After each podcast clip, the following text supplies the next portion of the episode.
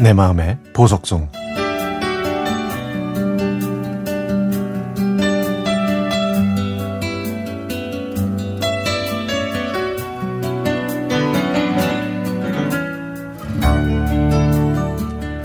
지금 학교 운동장에는 학생들의 함성으로 가득 찼습니다.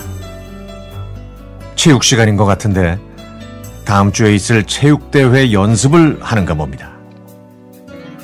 5월의 따가운 햇살 아래에서 무척 더울 텐데도 2년 만에 되찾은 체육대회라 그런지 아이들은 연습도 즐기는 것처럼 보이네요. 대기에는 생기가 충천하고 살아있는 모든 것들이 뿜어내는 에너지가 활력을 느끼게 합니다. 6인 7각, 밸런스 게임, 단체 줄넘기, 연습하는 내내 기쁨의 탄성과 안타까운 탄식이 교차하네요. 활짝 열린 창문을 통해서 들리는 아이들의 진심 어린 함성이 드라마보다도 더 재밌고 흥미진진합니다. 아이들이 외치는 생동감은 그 자체로 찬란하고 눈부십니다. 저는 올해 고3을 지도하고 있지만 3년 전에는 안양 비산동에 있는 중학교에서 중3 아이들과 체육대회를 했습니다. 아이들이 함성을 듣고 있으니까 3년 전 그때의 추억이 떠오르네요. 그때만 해도 코로나 때문에 체육대회와 수학여행, 학교 축제를 못하게 될 거라고는 전혀 예상하지 못했죠.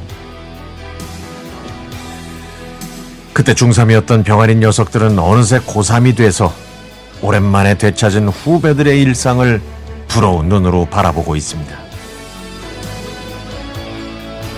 수업 중에도 아이들의 시선은 열린 창밖으로 끌린 듯 빠져듭니다. 부러워서였을까요? 수업이 끝났다는 종이 울리자마자 몇 명이 제 주변으로 몰려와서 운동장에 가서 친구들을 응원해도 되냐고 물어보더군요. 저는 다음 수업 시간과 담당 선생님이 누군지 몰라서 주저했지만 아이들의 간절한 눈빛이 사랑스러워서 부장 선생님께 허락을 구해보라고 조언을 했죠. 그 말이 떨어지기가 무섭게 한 학생의 학우들의 응원을 등에 업은 채 3학년 교무실로 뛰어갔는데 잠시 후에 풀이 죽은 모습으로 돌아와 이렇게 말했습니다. 아, 부장 선생님이 눈으로 욕하셨어. 서운한 마음을 달랠 길이 없었는지 아이들의 실망한 표정이 얼굴에 드러났습니다. 팬데믹 상황에서 체육대회를 빼앗긴 아이들이 불쌍하고 안쓰러워지려고 하는 순간 아이들은 3학년 부장 선생님한테 응원을 빙자한 콧바람을 누릴 수 있다는 허락을 받았습니다. 순간 아이들의 일제히 소리를 지르며 밖으로 뛰쳐나갔죠. 오랫동안 빼앗겼던 일상이 조금씩 우리 곁으로 돌아오고 있는 걸 느낍니다.